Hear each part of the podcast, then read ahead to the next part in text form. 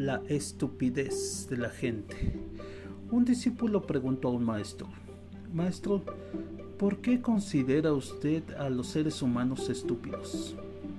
El maestro contestó rápidamente, porque siempre desean lo contrario de lo que tienen. Cuando son niños, tienen prisa para crecer.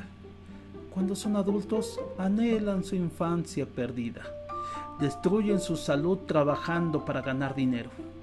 Y luego tienen que gastar este dinero para recuperar su salud perdida.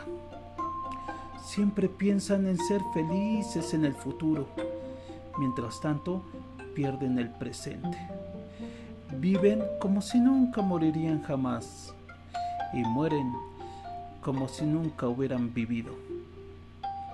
¿No es este el comportamiento una muestra de estupidez?